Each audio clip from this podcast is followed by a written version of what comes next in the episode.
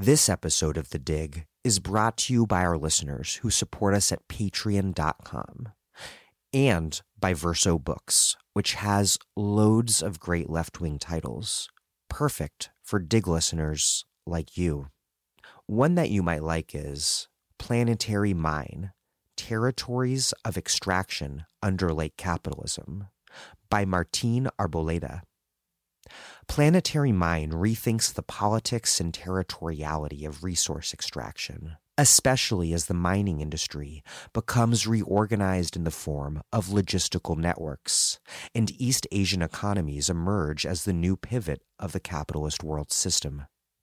Through an exploration of the ways in which mines in the Atacama Desert of Chile have become intermingled with an expanding constellation of megacities, ports, banks, and factories across East Asia, this book rethinks uneven geographical development in the era of supply chain capitalism.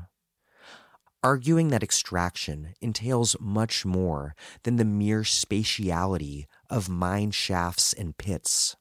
Planetary Mine points towards the expanding webs of infrastructure, of labor, of finance, and of struggle that drive resource based industries in the 21st century.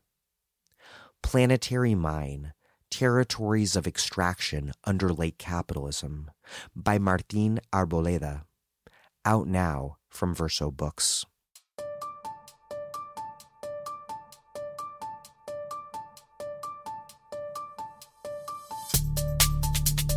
Welcome to The Dig, a podcast from Jacobin Magazine.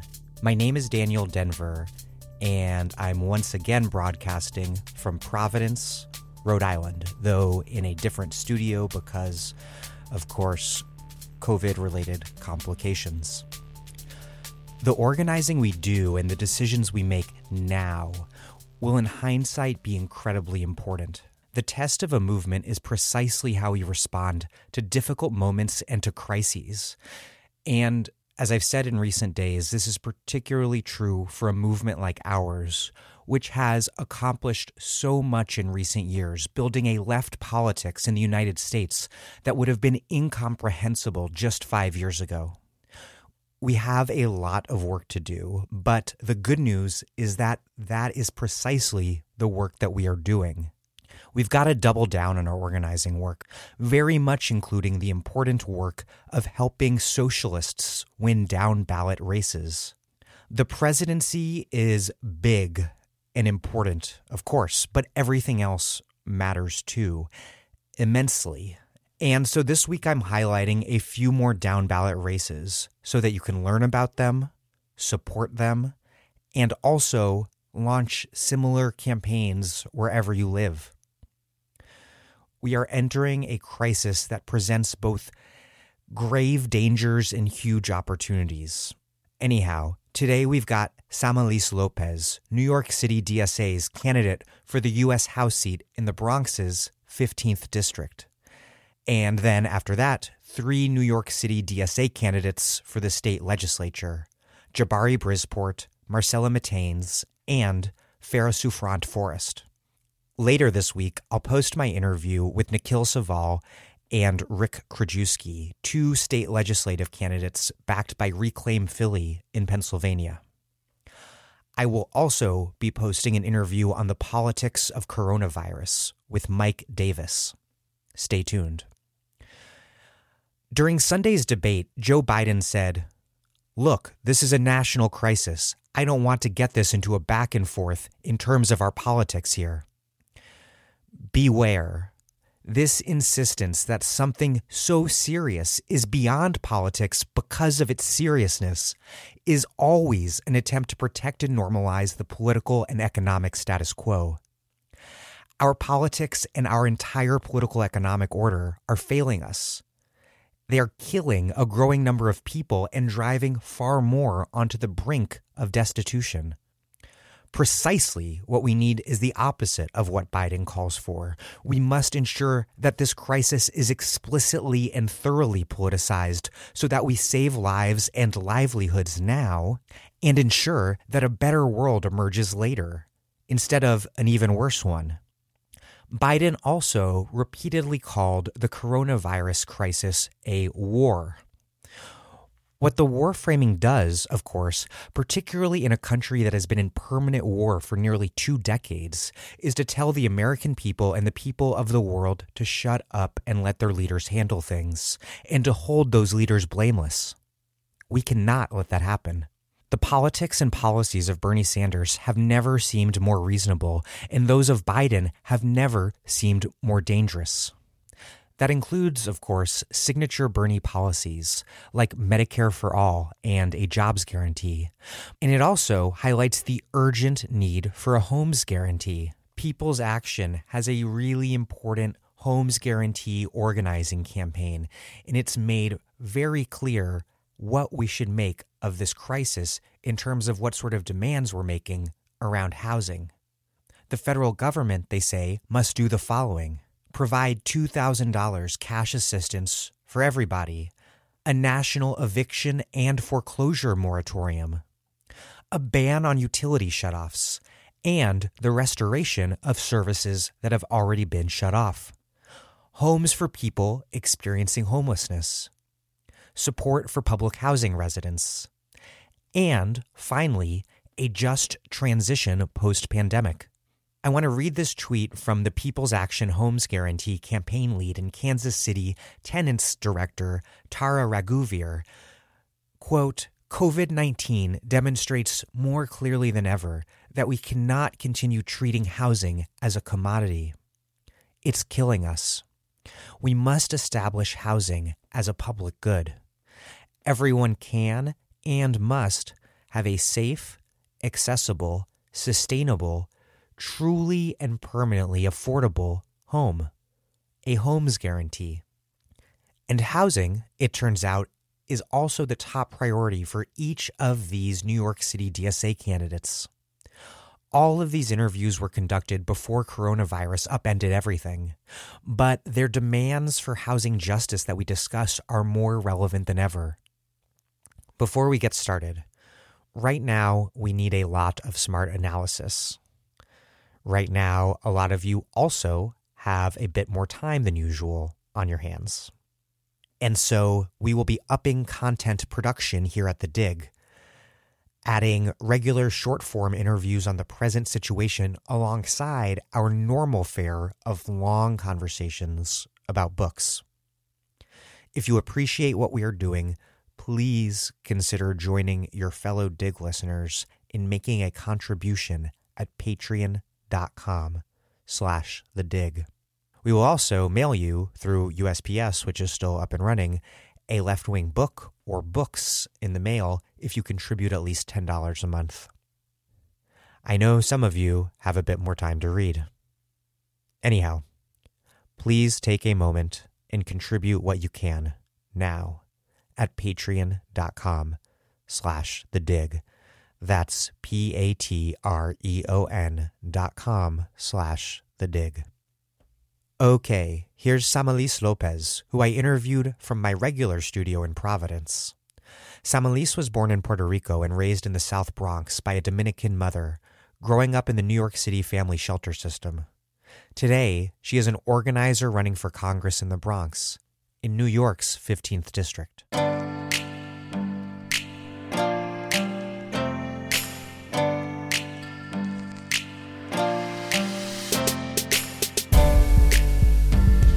Samelys Lopez, welcome to the dig. Thank you for having me. You are running for a House seat in the 15th district, the poorest congressional district in the country. Tell me about the district, the conditions that people are living and working in, and how you think a socialist candidate, you in particular, can speak to that reality and win. Sure. I guess uh, if I can start with my personal story. Please. Um, so I'm Puerto Rican and Dominican. I was born in Bayamón, Puerto Rico. My mother's from the Dominican Republic, and she divorced my dad around the time that I was two. And she came to this country to make it. She worked in sweatshops to make ends meet, 12, 13 hours a day. And sometimes there wasn't enough money for a babysitter, and she would pick me up from elementary school, and I would do my homework at the sweatshop. And she also happened to end up in a bad situation with my stepdad, and she ended up becoming a domestic violence survivor. And me seeing all these issues growing up, our experiences growing up in the homeless shelter system, my brother being born there, exposed me to a lot of issues in uh, you know the community. It exposed me to income inequality, violence, poverty, worker exploitation. So what I keep saying on the campaign trail is that my experiences are not unique in the city and specifically this congressional district. There's a lot of people that still experience that. So I think because of my personal experiences, I was drawn to social justice. I was drawn to fight for the underdog. I had this sense of indignation as I was growing up watching these abuses unfold. And my mom ended up taking food stamps. And sometimes I would see the way that the caseworkers would treat us. And I was like, why are you treating my mom like that? She's a hard worker. I've seen her work all her life. And now that she needs assistance, you're kicking her when she's down. So since I was like eight years old, seven years old, I've been fighting. And I think socialism and democratic socialism, I think it's about that. It's about rectifying the imbalance that exists between the classes, between the 1% and the 99%. And it's about making sure that people that have suffered, that are left out of the American dream, get access to that. And that's what socialism is about for me. It's about making sure that we have organizers in places of leadership that we empower the people in the community to make the decisions for their lives, that we invest in collective organizing, that we invest in our collective goods and spaces, our libraries, our parks, our affordable housing stock, our healthcare, our childcare, things that will make it easier for us to survive and thrive in the community. And I can tell you that in the district that I grew up in in the Bronx because when we left the shelter system, we ended up getting a Section 8 voucher and we ended up getting an apartment in the Bronx and we started fresh. A lot of people are experiencing the same issues that I grew up experiencing. They're experiencing homelessness, ICE terrorism, they're experiencing a lack of health care, opioid crisis, high asthma rates and respiratory illnesses because of the way that our highways have cut up the neighborhood and trucks that release their diesel fuel emissions into the community have polluted our air and the lungs of our children. So we definitely need to fight for things like a Green New Deal for the South Bronx with the guidance of the existing frontline communities that have been on the ground fighting that fight. And uh, that's basically, you know, all the issues that the communities are struggling with. The Bronx is a revolutionary resilient borough. And we've been defined by movements such as the Young Lords, the Black Panthers. So it makes sense for the revolution to keep continuing here in the Bronx. And I'm really grateful that the New York City Democratic Socialists of America chapter has taken a leap of faith in our campaign because it's a great partnership. So, one of the things that I pitched to them is there's no county in the entire country that embodies the mission and the values of the Democratic Socialists of America than the South Bronx. And uh, I'm really grateful that I have their support. There were there were more ballots cast for Obama and Hillary Clinton in your district than in any other in the country in recent elections. Your district, in other words, is really solidly Democratic in terms of how it votes. Definitely. I think it's the most Democratic county in the entire country, but very heavily dominated by machine politics. Right. Which brings me to my question because as we've seen nationally, many Democratic voters have followed the establishment to consolidate behind Joe Biden. So my question is how do you see the left in general, but but in your race in particular, making the case that vote blue no matter who, this idea that all we need to do is defeat Donald Trump just isn't good enough, but it, but that in fact it's just those sorts of politics that help Trump get elected in the first place. How do you make that case? Oh, absolutely. I think that that's what primaries are about. It's a spirited debate where we talk about who we want to represent the Democratic Party. So, in the door knocking that I've been doing for the past few months in the campaign, along with uh, my volunteers, Bernie Sanders resonates they consider Bernie Sanders to be the transformative working class champion, organizer in chief that we need to have in the White House. So I haven't heard a lot about Biden. Um, I mean, before Elizabeth Warren dropped out, I heard a little bit about her, but I've been hearing mostly about Bernie Sanders' vision, the vision around housing, environmental justice, his consistency over the past 40 years of his uh, record in public service, the things that he's fought for, the things that he stood up for when it wasn't politically convenient for him to fight for those things. So I think that his message is resonating. And in 2016, that was 2016. It was a different conversation. But now, in the four years after uh, the election in 2016, now we're seeing that a lot of people are getting to know Bernie, and a lot of Black and Brown people that live in the Bronx are really inspired by his movement. And they feel like he's the movement candidate that we deserve to have you know represent us in the white house sometimes people even tell me well the only reason i'm going to give you my vote is because you're a bernie sanders supporter Right. The the perceptions get really oversimplified. I mean, the big surge in Latino support for Bernie has sort of ch- challenged that narrative. It's sort of undeniable that Latinos have become core to Bernie's voting base. But amongst black voters, we also see this kind of generalization of the politics, which are complex, have complex origins, of older black voters in the South to black voters everywhere. When looking at Massachusetts, looking at Nevada, Bernie was right right behind Biden with black voters. Did did did well. Well, I think that's uh, what you just answered. Uh, you know, your own question. I think there's a generational divide in the African American community. I think that the young people uh, in the African community, uh, African American community, overwhelmingly support Bernie Sanders as the Latino community um, and a lot of diverse communities because he represents that change. He's promising to cancel student loan debt. I mean, that's something that is a silent crisis that a lot of people in the community that I hope to represent are struggling with. And a lot of immigrant families struggle with that too because they look at education as a promise of America and an opportunity to level the playing field and rectify the imbalance that we've been talking about throughout our conversation. So they have fear for their children being burdened by student loan debt. And they see in Bernie Sanders a champion that's going to eliminate that and that's going to jumpstart the economy and, you know, make people feel like they can achieve their dreams. So Biden, I can tell you for a fact, does not represent that, at least in the areas that I've been door knocking in the community. And there's definitely a generational uh, divide.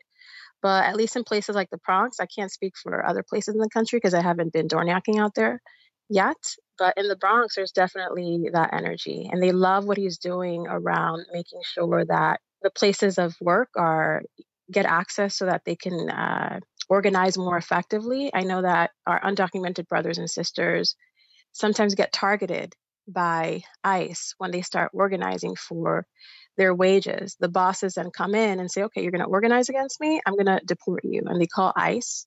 And they do that to our undocumented brothers and sisters. And Bernie is fighting for the Whistleblower Act, which is saying, well, no, you're not going to be penalized or criminalized because you have the courage to organize and speak out against worker exploitation and oppression.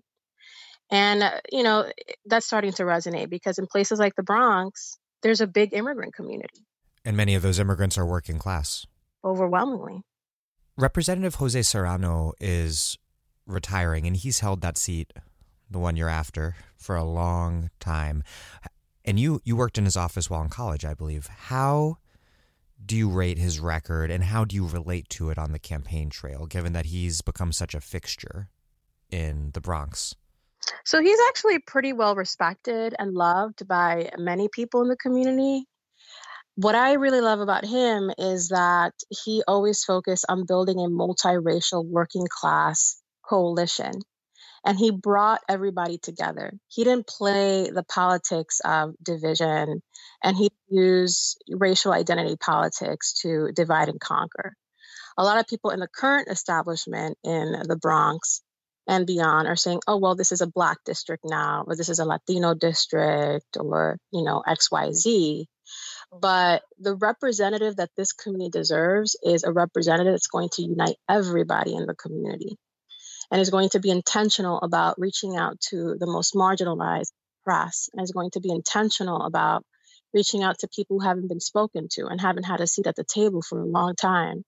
So we can't afford to have the politics of division play out in this race. We need a uniter and we need someone who's going to be intentional about making sure that uh, the silent voices have a seat at the table. And that's something that I respect about uh, Jose Serrano.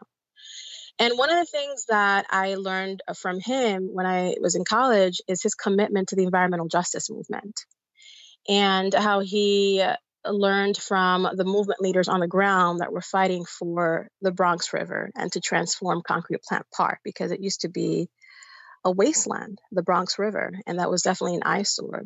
So, you know, what that experience working, you know, for him taught me is the importance of being accountable to a movement.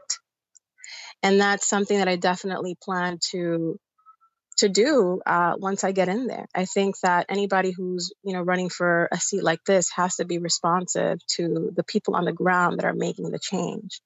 Because in the 70s and the 80s, when the Bronx was burning because of the landlords that were burning their own buildings for profit, it was a community that stayed here.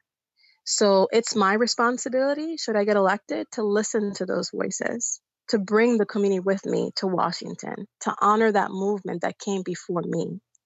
And that's what people like Serrano, um, in his own way, represents. So that's the kind of leadership that we need to continue and that we need to respect and take it to the next level. And, you know, working alongside people like AOC, Ilhan Omar, the squad in Washington right now that are engaging in the politics of transformation, that is a kind of revolution that we need in this country. In addition to exploring creating more than a two-party system, right? Um, I think that's something I would love to, you know, see in the future. But we need to step away from the politics of a broken transactional political system and embrace a politics of transformation. I um I wanted to refer back to something you you just mentioned, which was how people in the, the rest of the establishment want to say this is a black district or a Puerto Rican district or whatever. And, and you told Jacobin, quote, instead of using race as a divide and conquer tactic, we need to highlight our diversity and figure out what we have in common, which is poverty, worker exploitation, white supremacy. These are all things that unite us and that we need to be fighting against collectively. How does that divide and conquer play out on the ground in the Bronx, and how do you, you speak to to this diversity of of racial and economic injustice in your district and unite it behind this class struggle agenda that you have? definitely. I think the most important issue that people in the district are experiencing is homelessness. It's lack of job opportunity. It's lack of healthcare options, childcare options. So I think that regardless of what you look like and your walk in life, you're experiencing these issues as a community. So sometimes I think that when career politicians from the corporate establishment vein step in to run for these seats, they look at you know race and ethnicity to divide the community for their own political gain. But I think the transformative thing to do is to unite collectively to fight against the common oppressor, which is everything that I mentioned in the Jacobin article white supremacy, corporate greed, a worker exploitation. And I think that people in the community overwhelmingly understand what's at stake and that we need to have a different kind of politics and that we need to make sure that our politics reflects the values in the community and the working class struggles of the community. And right now, they understand mm-hmm. that the mm-hmm. political establishment is not delivering for them. I recently interviewed three DSA candidates, New York City DSA candidates for the New York State legislature Marcela Mitaynes, Phara Souffrant, and Jabari Brisport. And all three of them are laser focused on housing, which makes a lot of sense because how, there's a housing crisis, as you've mentioned, in New York. There's a housing crisis all over this country. Housing has gotten extraordinarily expensive and is a key way that capitalists siphon money out of the pockets of working class people. How would you use a seat in the House, the U.S. House, to assist that city and state struggle, which has had major advances? This huge bill passed last year, which isn't the end of the struggle, but accomplishes significant tenant protections that didn't exist prior to the bill being passed. How would you assist that struggle from the U.S. House? And how would you use your seat there also to amplify it nationwide? Because New York's maybe one of the most extreme cases, but it's not a, it's by no means a unique case. Yeah, definitely. We need to amplify the local efforts here in New York State. Based on my personal experiences with homelessness, it's definitely something that, well before I decided to jump into this race, I've been devoted to. My professional life has consisted of building housing in the Bronx and in New York City for people in vulnerable situations coming out of the shelter system. So, because of my early experiences with the shelter system, I ended up uh, learning how to build housing in graduate school and being part of the creative process of how to do that. But then I learned that there are limits because at the end of the day, it's a profit making enterprise, unfortunately. So I think that we need to target predatory land speculative practices that artificially increase the cost of rent in the community. And we need to fight for a homes guarantee so that we can build 12 million units of social housing over the next decade that includes supportive housing, permanent housing.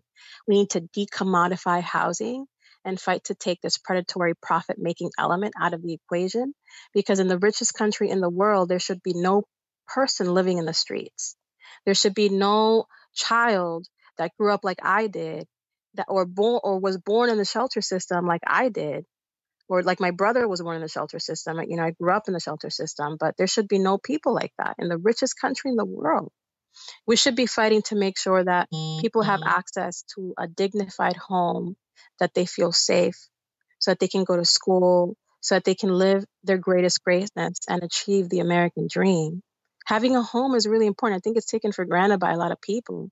But if you are in the shelter system, and sometimes people can't even get access to the shelter system right? You know, they live on benches or they live in overcrowded conditions. So we also have to expand the definition of what it means to be homeless. Because if you're in an overcrowded situation, you're homeless. If you're couch surfing, you're homeless.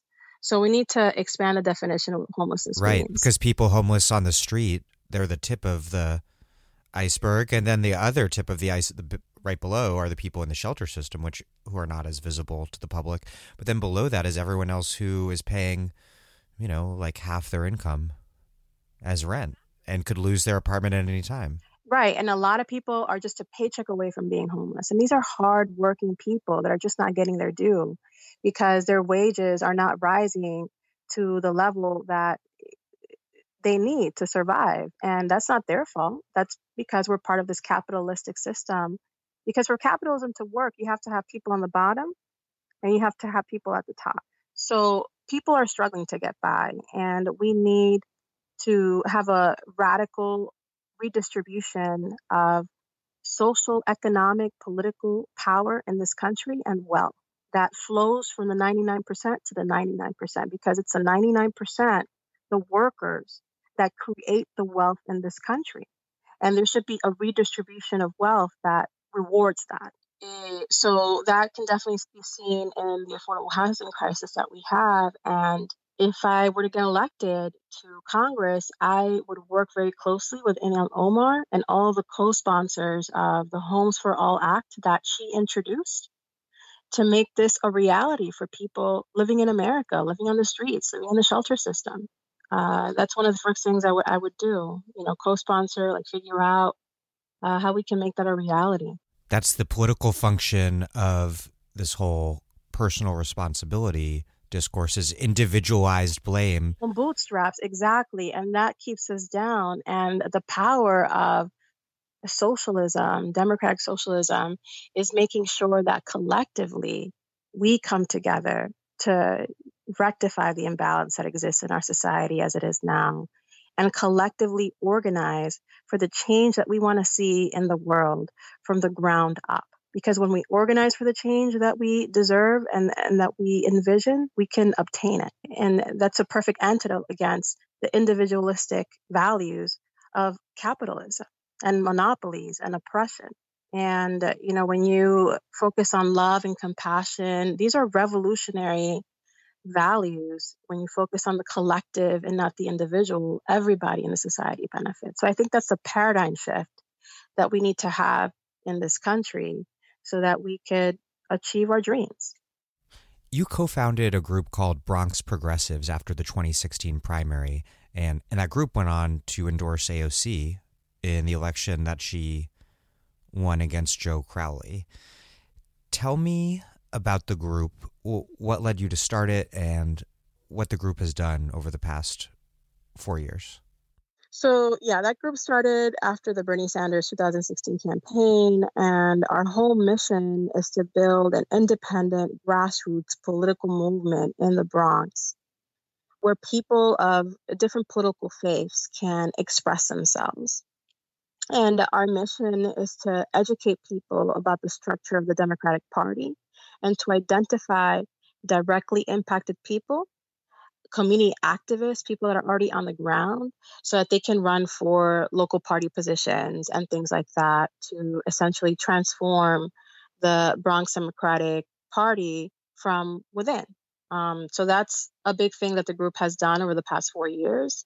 In addition to endorsing grassroots insurgent candidates like Alexandria Ocasio Cortez. For us, when we first learned about her, we were so impressed with her ability to communicate, uh, how dynamic she is. And for us, it wasn't a matter of, well, we're going to support the safe choice, like everybody right now in the political establishment is doing with Biden we're going to take a political risk because this is a woman. We need more women. We need more women of color in Congress and all levels of government. And she's talking about the values and the issues that matter to us that we've been fighting for collectively for years.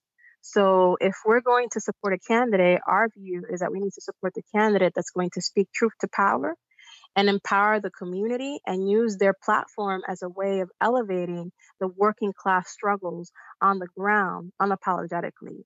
And someone who's going to be a partner with the movement and the community that put them there. And that's something that we just saw in AOC. And there was no way that we were not going to support her because she embodies that political representation that we need to re envision. And again, this goes back to the theme of stepping away from this transactional broken system and embracing the politics of transformation. And that's what AOC is. And not only AOC, but other women of color and other people of color that are coming up in politics now see that, that government is for us and that collectively, when we organize for the changes that we want, we can transform our society. So that's a big thing that the group has uh, done. In addition to fighting against the Independent Democratic Conference, which was eight New York State Senate Democrats that were empowering Republicans to stay in power in Albany uh, in 2018. So we united with the rest of the progressive community in New York City to basically do away with that arrangement and make sure that the Democratic Party is responsive to the working class and the grassroots.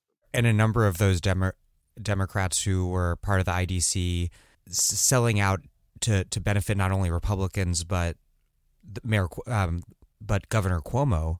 A number of them were from the the Bronx. Right. The key kingmaker was from the Bronx, so we decided it was more efficient to concentrate on the leader of the IDC. And, uh, you know, we organized in the Bronx to basically oust him from power, and it was successful. And now we have a wonderful representative, Alessandra Biaggi, and uh, we were able to successfully create the right political conditions for the most progressive tenant rent reform laws that Albany and New York State has seen in a generation. So, politics and community activism can work together to create the change that we need in the community. So, I don't know if we hadn't con- we hadn't created those political conditions for the IDC to be abolished, that we would have had these eh, tenant rent reform laws that we've seen that have benefited so many people in the community. So that's a great example of how when you create the right political conditions, it can benefit a lot of people in society. It was really the grassroots activists that came together on the ground to fight for housing justice for all. That was 100% activists. And then because that political space were created, it was able to be amplified into electoral power. And the same thing with the Homes Guarantee platform. It was directly impacted people all over the country, formerly homeless, mm-hmm. people experiencing housing scarcity, living in overcrowded conditions, that got together collectively to re envision a bold housing agenda and reverse the decades of racist housing policy that the United States government enacted by law. When you look at things like redlining in Black and Brown communities, that was real and that was legal. And the Homes Guarantee platform is a response to that systemic, institutionalized racist oppression that people in Black, Black and Brown communities have experienced for generations living in this country. Because the Homes Guarantee has a reparations component and it has an environmental justice component too and an economic development component because the goal is with the homes guarantee and programs like the green new deal we can identify local people in the community to access those construction jobs that will happen when these ambitious plans are undertaken. And it's really exciting. A lot of people gravitate towards that and there's a lot of people in the district that are excited about it. And we'll see what happens in terms of the state of the race, in terms of fundraising, first, you're a bit behind City Councilman Richie Torres, who has raised more than a million dollars, if I have it right. Something. He's also received a bunch of union endorsements, as has another opponent of yours, Michael Blake. And then the frontrunner, Ruben Diaz, is the Bronx borough president. So, well, the father of, of the Bronx father of sorry the father of the Bronx brother president who sorry yeah to clarify he's the homophobic father of the Bronx borough president. Is that right? Well, you've done your research. Yeah but I still confused I still confused them and then I was like wait a second. He's senior the other guy's junior. Got it. And is a former what was what was the senior's former position then? He was a senator and then he became a councilman. So he was a senator councilman and now he's running for Congress. And he's like a homophobic evangelical minister, if I remember That's correctly. What I heard. That's what I hear on the streets. Yeah. So interesting guy. Interesting guy. Um, what is the current state of the race, and what's your plan to fight these not insignificant forces arrayed against you? What's the overall strategy? What's the ground game? Well, we're just devoting ourselves to the ground game because at the end of the day, this is going to be a field. This is going to be determined by field, by door knocking, by numbers. And I think that the choice is clear. There's a bunch of corporate Democrats running for this seat, some of whom are not even from the Bronx, are from Manhattan. And you have, uh, you know, the basically a Republican who's brought Ted Cruz into the Bronx in the past. And oh my God. So you have a lot of elements. And I think that our responsibility as a campaign is to make that case for the community and uh, take the veil off of these people and say, well, they're going to tout their experience, but what has their experience gotten you?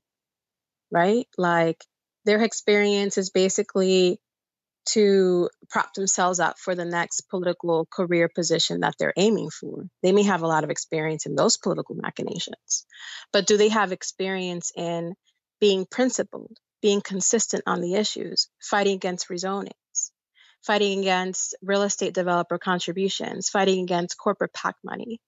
Do they have experience in values judgment? A lot of the people in this race supported the Independent Democratic Conference arrangement, calling themselves progressive. They supported this arrangement. I am the only candidate in the race that was vocal against the Independent Democratic Conference. And I think that when you look at races like these, it's really important to have someone who's going to lead with conviction and who's going to come in there with sound judgment and a strong value system that is reinforced by the movement that I hope to be held accountable to. And the other people in this race just don't have that. And I have that. I have experience in fighting for the community, standing up with the community, fighting against rezonings, fighting against predatory practices that inflate the cost of rent, devoting my life to public service without having a political platform to do it. Because I've been a part of this collective movement space here in the Bronx that's been organizing. And at the end of the day, Change only happens when you organize for it from the ground up. Just like Bernie says, this is true. And just like we saw with the civil rights movement, this is true. Change never happens because people in power give it to you. You have to organize for it and demand it and take the power that's needed to transform your community. So that's what's at stake in this race. And we're moving forward one door at a time. We're door knocking, we're raising money in a clean way, we're leading with conviction and love and compassion. And people are resonating, people are seeing what we're doing and they're resonating with our message. And they are starting to see the distinctions that just because you may look like the community that you want to serve, because a lot of them are also playing identity politics. I mean, I, am against identity politics because I don't think that just because someone looks like you, you have the best interest of the community at heart. I think if you really want to see how someone really feels about the issues and what they really value, you got to look at the way that they fundraise their money. If they fundraise their money in a way that stands against the best interest of the community, that's not somebody that needs to be in office.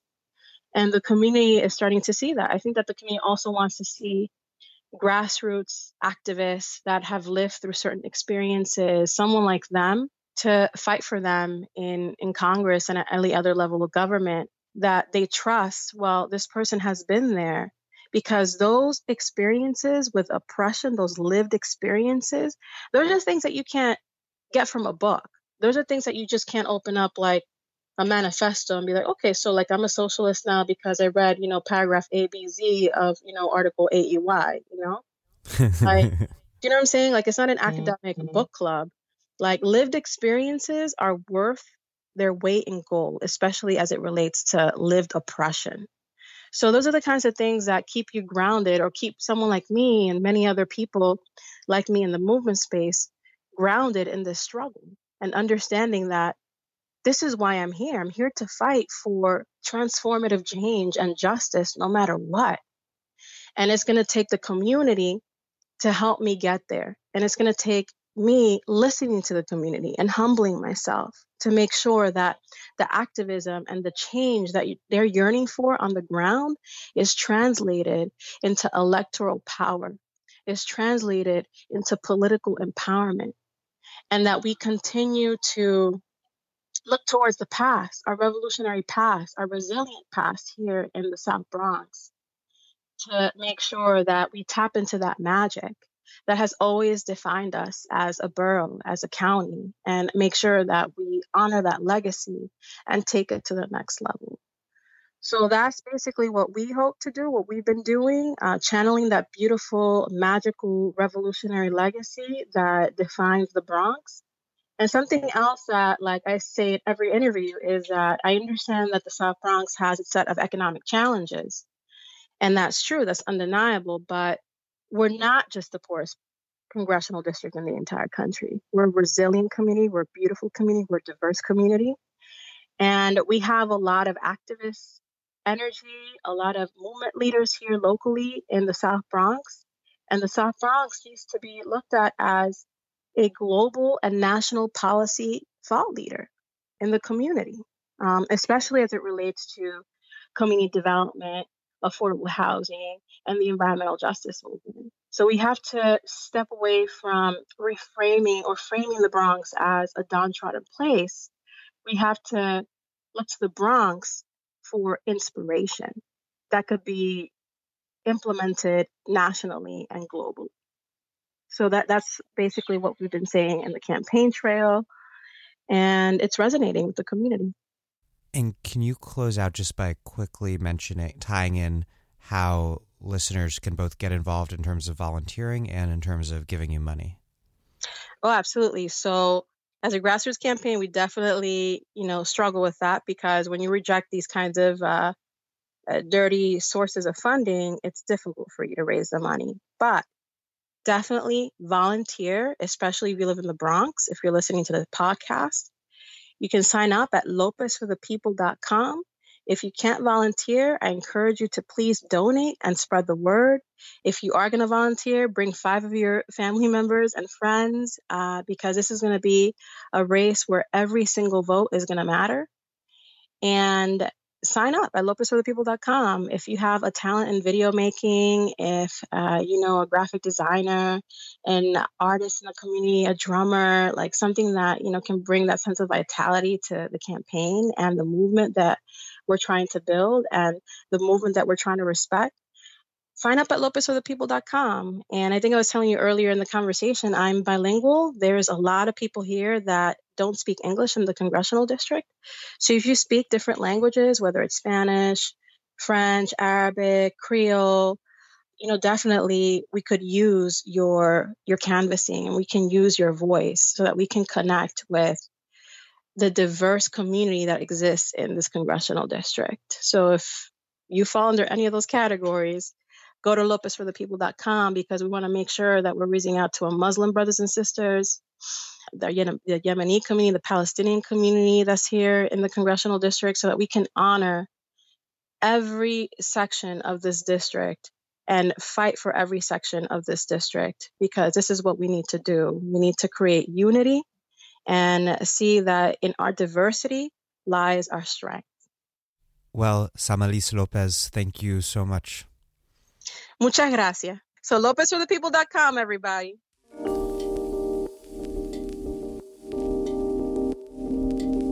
Samelys Lopez is an organizer running for Congress in the Bronx, in New York's 15th District. Next up, Jabari Brisport, Marcela Mitaynes, and Phara Souffrant Forrest. Jabari Brisport is a public school teacher, union member, and Democratic Socialist. He's running for the 25th State Senate District in Brooklyn. Marcela Mitaynes is a former undocumented Peruvian immigrant and tenant organizer. She is a Democratic Socialist running for Assembly in District 51.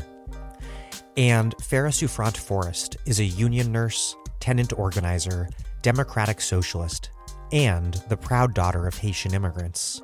She is running for state assembly in New York's 57th district. I interviewed them all in person a few weeks ago in Brooklyn.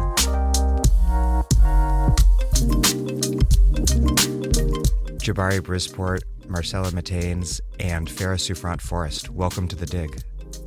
Great thanks to for, be here. Thank yeah, you. thanks for having us. Marcela, your work as an organizer helped win passage of New York's Housing Stability and Tenant Protection Act of 2019, which included rent control provisions, rent stabilization, as well as just protections against evictions, really important for tenants statewide. Jabari, you've been arrested, I believe, protesting luxury developments. Yep. And Phara, you joined the tenant movement because you had to, because you discovered about three years ago, I believe, that your landlord planned to convert your rent stabilized apartment building uh-huh. into condos. And as a result, you became a leader not only in the fight to save your building, but also in this larger movement to secure these historic tenant protections. So also just got arrested too. And you got arrested too. I don't want to leave we that all out. got arrested. Everyone got arrested. Okay, good. yeah. yeah, if, if I leave anyone, we're about to elect some criminals. if I leave anyone's protest cred out at any point, feel free to jump in. well, so just to start out, what what made that campaign for this legislation in 2019 successful, and why is electing housing justice advocates like the three of you? to the state legislature an important next step in the fight for housing justice in New York? For me, I've been um, I've been doing this. Yeah, I've been doing this a little over a decade, and I also became involved through my own housing issues and getting displaced from a rent stabilized apartment that I shared with my family for over thirty years. Um, seeing my neighbors being displaced, we got a new owner in 2006, and Within six months, he displaced half of the 35 unit rent stabilized building. Not understanding what was happening, seeing my neighbors at community organizations, city agencies, why weren't these people like connecting the dots and really understanding um, what was happening, but most importantly, understanding that as tenants we had rights. So a lot of it is just been years of a movement that's been building as uh, New York City continues to uh, be in a housing crisis. So this was a campaign like many campaigns that we have done in the past, you know, always hoping for the best but expecting the worst. we had gotten to a point where we got used to losing in Albany. Um, but a lot of it also was lesson learned throughout the years, particularly depending and expecting what we thought were our colleagues and our supporters and our allies really going up to bat for us. And what we were realizing was that there was a lot of real estate money involved in politics. And so a lot of fake friends. Exactly. Mm-hmm. And so mm-hmm. we started getting smarter. And I think the movement decided also, and you can see as the organizations also started expanding and changing, that in order for us to get the legislation passed, we really needed to elect people that were going to make it happen. And that included getting rid of some incumbents that had been beholden to real estate because of the money that they had received. So that was a big push and a big effort in making this uh, a reality and building leadership throughout the years. I mean, just for my community alone, working with monolingual Spanish speakers who are predominantly undocumented, who don't understand the way our government works, who come from countries of oppression that aren't civically engaged. I mean, it took time to educate them. It took time to give them the skills to be leaders. It took time to get them to learn to go up to um, Albany and fight for our legislation and getting them involved mm-hmm. in elections. And then just growing our movement. That was a really big thing and, and educating folks and like me, once we realized what was happening, once we realized that these um, elected officials were corrupt, we got angry mm-hmm. and we started organizing and we started mobilizing. Yeah. I mean, if I can briefly add on to what Marcela is saying, like this notion of like the movement growing and expanding and building, it's what was so successful about the housing campaigns last year is that there was coordination on a level that had never been seen before in New York. I mean, you know, tenants unions have been a thing for a while now in particular buildings. Um, Emmy and Phara's community, there's a great neighborhood neighborhood wide tenant union called the Crown Heights Tenant Union. But this housing campaign last year saw coordination that was not just New York City. It was Buffalo was involved, Rochester was involved. It was full on statewide, and like that's also what these movements are about. Is like you know how can we get greater and greater numbers of people to stand up and fight power or fight the power, excuse me. Yeah, I mean, no rational person would put New York City and the rest of New York State into the same state, but there it is. So you have to figure out how to do this stuff statewide. But then that's what is so unique about this movement. I mean, I started out in my building, right? Mm-hmm. Um, organizing in my building, and then I joined the Crown Heights Tenant Union. But you you get swept up you get swept up because you're seeing that so many people care about housing. And so it allowed us to push the envelope on in ways that we've never thought before. I mean, for us to go there with nine bills demanding the elimination of major capital improvements to say that we deserve the right to have years of look back. But then now the argument is changing to the point that we're saying, listen, this should go beyond rent stabilization, mm-hmm. rent stabilized tenants, and that all tenants mm-hmm. deserve a right to be in their home and feel like they're secure. As a candidate, I have gotten in trouble for saying, pushing it even further and saying, hey, rent should be eliminated. We should not be paying rent, you know? And the idea that that behind that is that housing should not be a commodity, that housing shouldn't be for profit. We're, regardless of any the model that you use, we can use public housing, co-ops, or even land trust. But whatever it is, it has to be different than what we're used to, which is landlords taking our money, sitting back, and then we're paying the price for eh, these exorbitant these we're paying these exorbitant prices. And so this is why it's so important to have us say that we're democratic socialists that we are bringing an entirely different it's not new but different alternative for new yorkers that are tired of how it is in new york state. The idea that real estate is controlling our legislature knocking it out we're not taking corporate profit. We're not taking corporate money. We're not taking money from real estate developers. Um, but then even going further and saying things like housing is a human right. Mm-hmm. And when we get onto other topic, it's like, oh, these people are bringing something spicy. Socialist politics is always keeping it spicy, which is a good thing. Um, there's a lot that you all said that I want to get into more depth on, but maybe we should step back at first and just talk a little bit about your districts. What are your districts like? Who who lives there? And how have politics typically operated in those districts? what does politics as usual look like and, and, and how do you beat that politics as usual with socialist politics? Um, I like to give a little story. Um, I had called one of my um, supporters up, and he said that, "Oh my God, you called! Think you know this is exciting, um, but you wouldn't believe what happened." I said, "What happened?" He said, "Walter my the incumbent, yes, my incumbent Walter Mosley came to his door and was knocking on the door.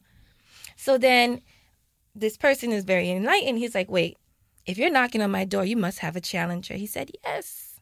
So he said, um, tell me more about your challenger. And he said, well, she's young, she's a socialist, you know. And I just said, well, that's a bad thing. Those are two bad things, right? But tell me more. tell me more, right? well, he did look up more and yeah. ended up supporting my campaign. But, mm-hmm. um, but that's what's so interesting. Like we are pushing the envelope. We're mm-hmm. put. Uh, we're changing the way people basically think of politics. Um, the incumbents normally just send out a mailer, put up some flyers, but here mm-hmm. we have an established Democrat knocking on doors, feeling that he has to be forced to engage now. Jabari again. My district, our all district, well, our districts heavily overlap. Yeah. Which is a really beautiful thing that allows us to collaborate in ways that candidates don't typically do. So, um, my district spans most of central Brooklyn. Um, I'm not sure how many of your listeners know the neighborhoods, but it's uh, Bed Stuy, Fort Greene, Clinton Hill. Um, Phara and I overlap in like two or three neighborhoods in the district, and then uh, Marcel and I actually overlap in Sunset Park and Red Hook, which is uh, yeah. two of the neighborhoods in the district. Um, so they're very diverse. Um, my district spans so many that it's you know massive Black African American populations in Central Brooklyn, and then deep Latinx pop, um, populations on the waterfront in Red Hook and Sunset Park. And it's kind of like Phara said, the machine politics have been there for so long and just sent out flyers and all do paper endorsements of each other. But I think what they've been seeing in the past couple years is that, you know, machines, they become obsolete and these institutions are very brittle and very susceptible to, um, you know, populist socialist demands where we um, are actually knocking on doors and meeting people and activating entire bases of community members who have not participated in politics. Yeah, and my district is predominantly Sunset Park and Red Hook, and I'm trying to unseat a 24 year incumbent. And it's been startling to me to see how little effort he has to put forward mm-hmm. to get reelected. Literally, um, the weekend before um, the elections is when you see him and his people out. Um, we're talking also about a district that has one of the lowest voter turnout. So people are become disengaged. They feel like they don't, um, they aren't represented. They're um, concerned about the corruption in politics, and so having real conversations with folks and understanding that we do have the power and we do have a voice and we have the right to be represented. It's really engaging people um, in a grassroots movement is what we're doing, which is very similar to the to the housing movement that we've done. Mm-hmm. And so seeing the same things um, from the incumbent, sending out um, people to set, uh, to have feelers to get a better understanding of what the issues are in the community.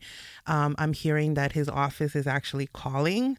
I think in the early fall uh, the incumbent was actually had a palm card with the date of the the primary, which was very surprising. And then just talking to folks trying to understand what some of the issues are. Um, his office is currently now calling constituents, checking in on them, asking them what issues and problems they have, reminding them that their office is there to help. Suddenly, he's very attentive. Yeah. Even more so. Um, Funny. I was. I'm also on the community board. So at the last community board meeting, there was a new staffer that he hired that was introducing this one person that was going to be dedicated completely to tenant issues and that his office was there to assist. And i was like my my my we have his mm-hmm. attention now. So yeah he's definitely feeling the heat. I've got little over a decade of work that I've done in the community, the community that I grew up in, creating uh, leaders in the community, having communications with organizations and um, leaders of the community. And so they're they're definitely concerned. They didn't have anyone to answer to before, and that's mm-hmm. what we're changing. Mm-hmm. It, it, seems like one one key thing in AOC's victory was con- building an alliance of working class people of color and young college educated people, maybe disproportionately white, but not entirely white, who are also getting crushed by high rents and low pay. How do you build that alliance between different sorts of New Yorkers into a, a left majority? That's a great question. I mean, I know all three of our campaigns were knocking heavily on doors in public housing all through the winter. We've been knocking, knocking, knocking since November. And now it's at the point where, you know, people in um, public housing, it's called NYCHA in um, New York, the New York uh, City Housing Authority. Um, but people in NYCHA are, you know, talking about our campaigns that haven't even haven't even been reached out to our campaigns. They just heard it from the person down their hallway. Um, these are low income people of color that live in public housing that are now interested in working class candidates because someone came to their door. And these politicians don't come to their door because I guess they don't value the opinions of, you know, these working class people of color in their in their communities. And that's been a great alliance with, you know, the DSA. And I'm you know, I'm excited to see what comes out of that beyond these campaigns, you know, how these people get brought into our movement because it is it is about growing the movement as much as possible. I want I want to see a million socialists in New York. I mean, well, one, one, one way to look at it is like the ordinary college educated transplants in New York might be seen as, on some level, having like a conflict of interest with long term working class residents. But these people are following job where the jobs are in a city like New York and confronting actually similar. Is there a way that this that what's framed as a conflict of interest is actually obscuring what's a, a commonality of interest? When I first joined the Housing Justice for All, and there was a group from Rochester that came down, and I was like, oh my God, Rochester's in the house. Because I remember as a student at uh, SUNY Geneseo, an up school upstate New York, people don't think that place has tenant issues. People don't think that places like Rochester has tenant issues, but at, renting a room that's uh, one bedroom with no windows, that's not right. But that's some of the things, that's some of the conditions that we as students had to put up with. Or the fact that you could be in Rochester in the middle of December and your landlord tells you you got to be out in 10 days. There's no housing court. There's no special privileges for you. You just have to be out.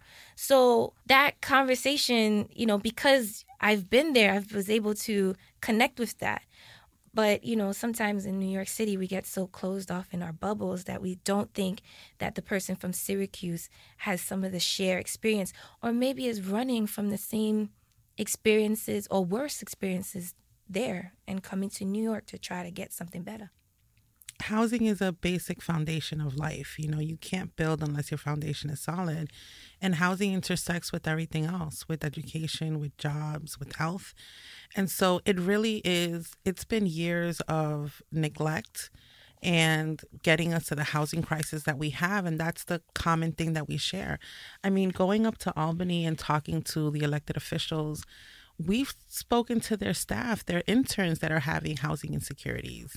Um, mm-hmm. This is not very, this is a common thing. Unfortunately, we're not talking about it. And that was really instrumental in building the movement is the fact that we could get New York City politicians to support the rent issues and the rent problems, but it was the upstate legislators that were kind of like saying no, like housing and rent rent stabilization, housing issues that's a city issue and it's not. We were able to expand the conversation because we started reaching across across the state and talking to people and, and having those conversations where i don't think that you know a year uh, two years ago we would have been able to have a conversation about universal rent control Mm-hmm. Like that was so um that was so not something that you know the real estate industry was going to allow to these politicians but we've broken past that. And so now we're on to the next thing. What else what else do we know Be- what else do we need to do? Because we knew and we go through this every year the rent laws are up is having a debate within the campaign about what are the key legislations that we're going to push forward. And we knew even if we were successful in getting all nine bills passed in 2019, there was still a laundry list of things that we needed to do mm-hmm. to really make yes. changes. And what people don't understand is that this capitalist society is making money off of poor people. Mm-hmm. They are making money off of keeping people in the shelter system. Every they are making money of off of the large number of homelessness.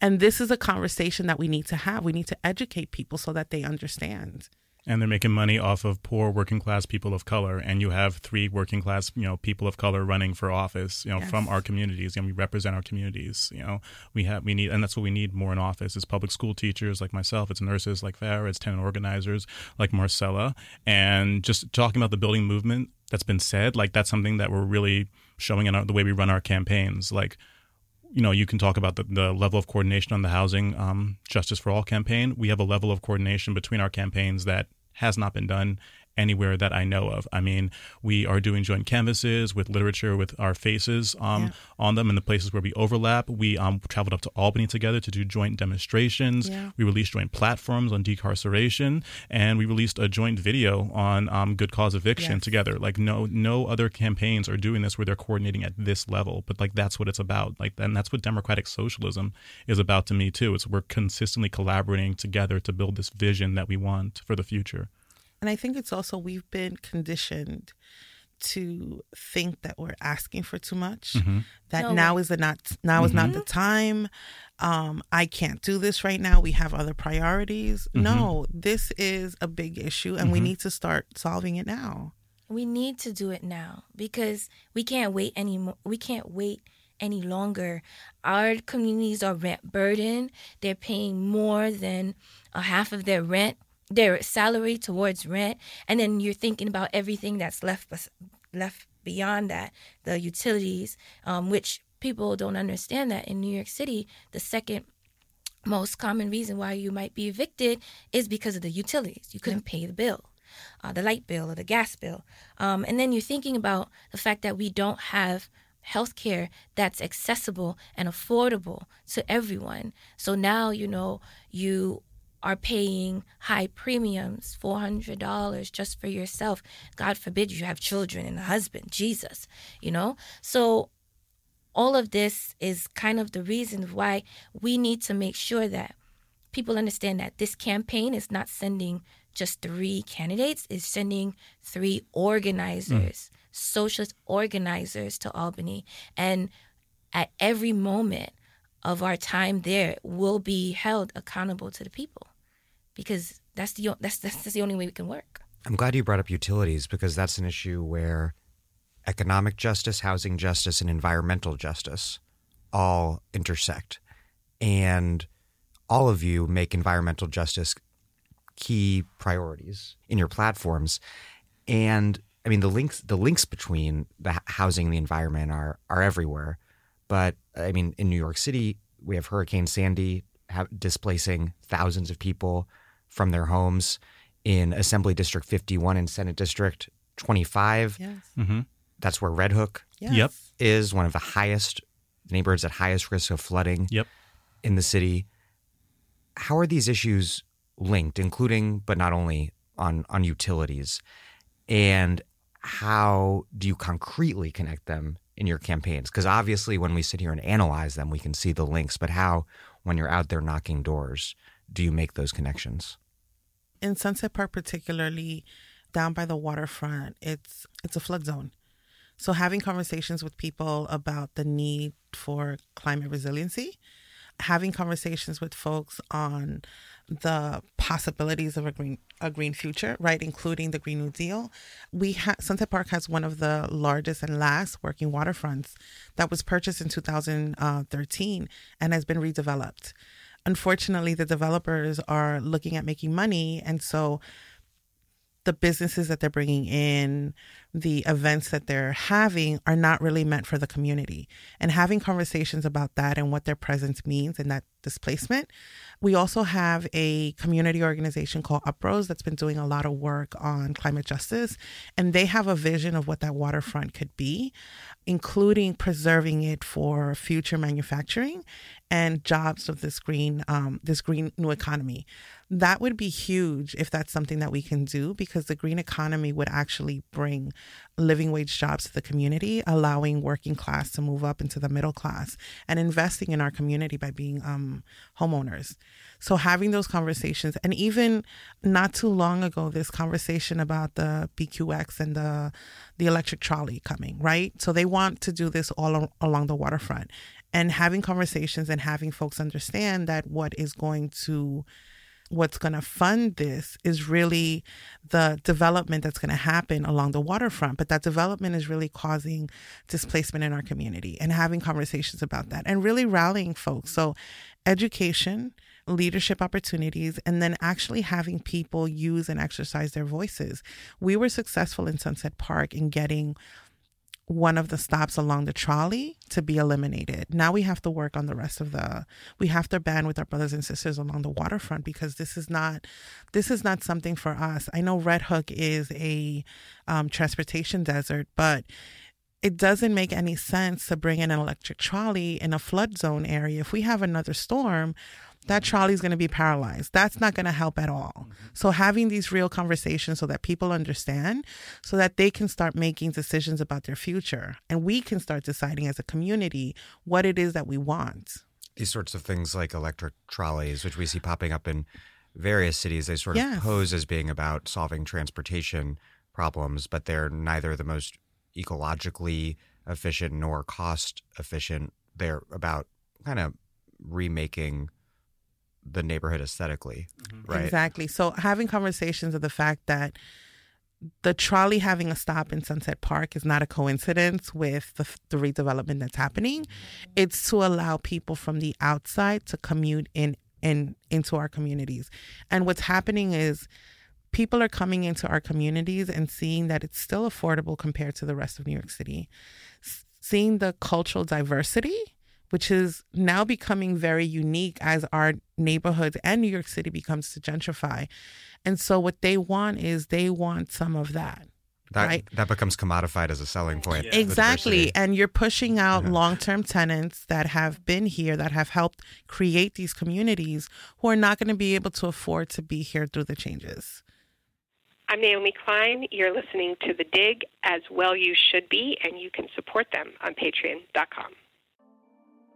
This episode of The Dig is brought to you by our listeners who support us at patreon.com and by Verso Books, which has loads of great left wing titles, perfect for Dig listeners like you.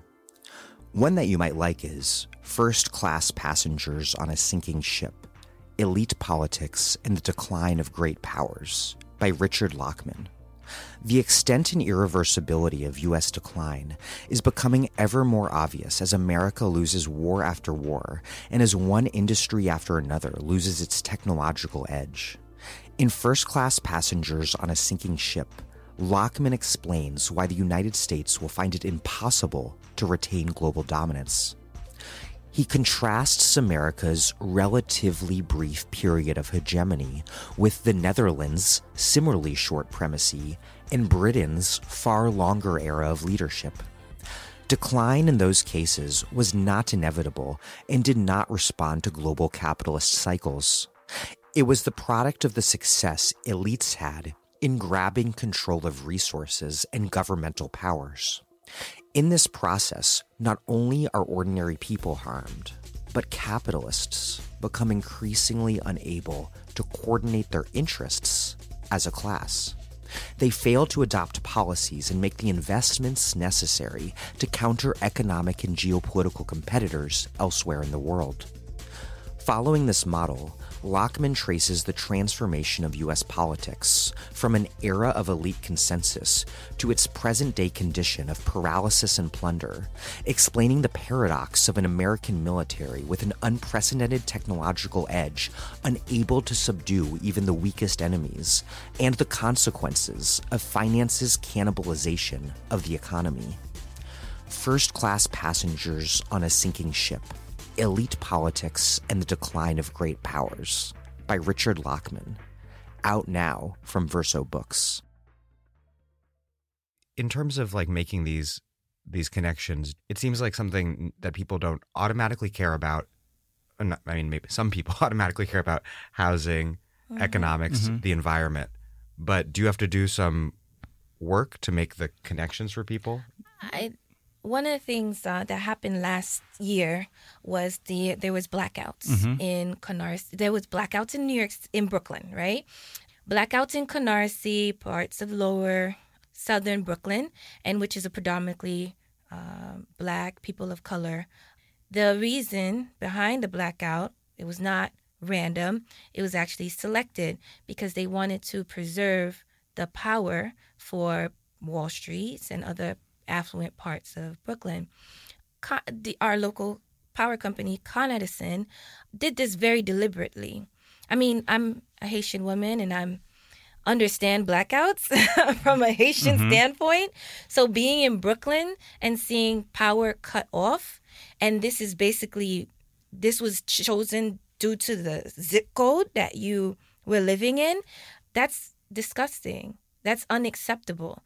And it's crazy to think that people have gotten so used to be pushed to the side that they didn't even question it. Mm-hmm. They didn't, people in Canarsie didn't even understand that while they had no power, people were still using ACs mm-hmm. in Brooklyn Heights. Like, that's not right. And so when we say that, when we say, when we talk about public power and saying that we should democratize this and we should control it, take it out of the hand of st- uh, stockholders and investors and put it back in the hand of people, it kind of thinks it, it, it shifts something in their brain like, wait, maybe maybe this is something even if it wasn't something that I cared about, right? We know that Hurricane Sandy, right? Mm-hmm. We understand flood zones, but understanding that our electricity and the grid should be under our control, they're like, oh wow. Maybe they hadn't considered that no. to no, be possible hadn't. before. No. But yeah. once you consider something to be possible, this new, is this is what I mean by open. like where we've been conditioned to like not think outside the box and being pushed back on the ideas that we have. Um, but it also talks about the resiliency of us as New Yorkers and mm-hmm. working class right? That if something happens, we know how to keep moving forward.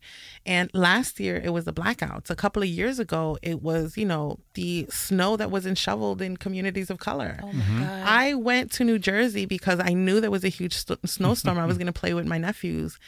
And I came back two days later dropped off at 34th Street, not much snow there, hopped on the train, came back to Brooklyn, and a block away where I usually take the bus up the hill, no plowing. Had not been, you can tell it hadn't been plowed for days. Marcela, there was a B 48 stuck on. Which is a bus for those listening from outside of New York. I'm sorry.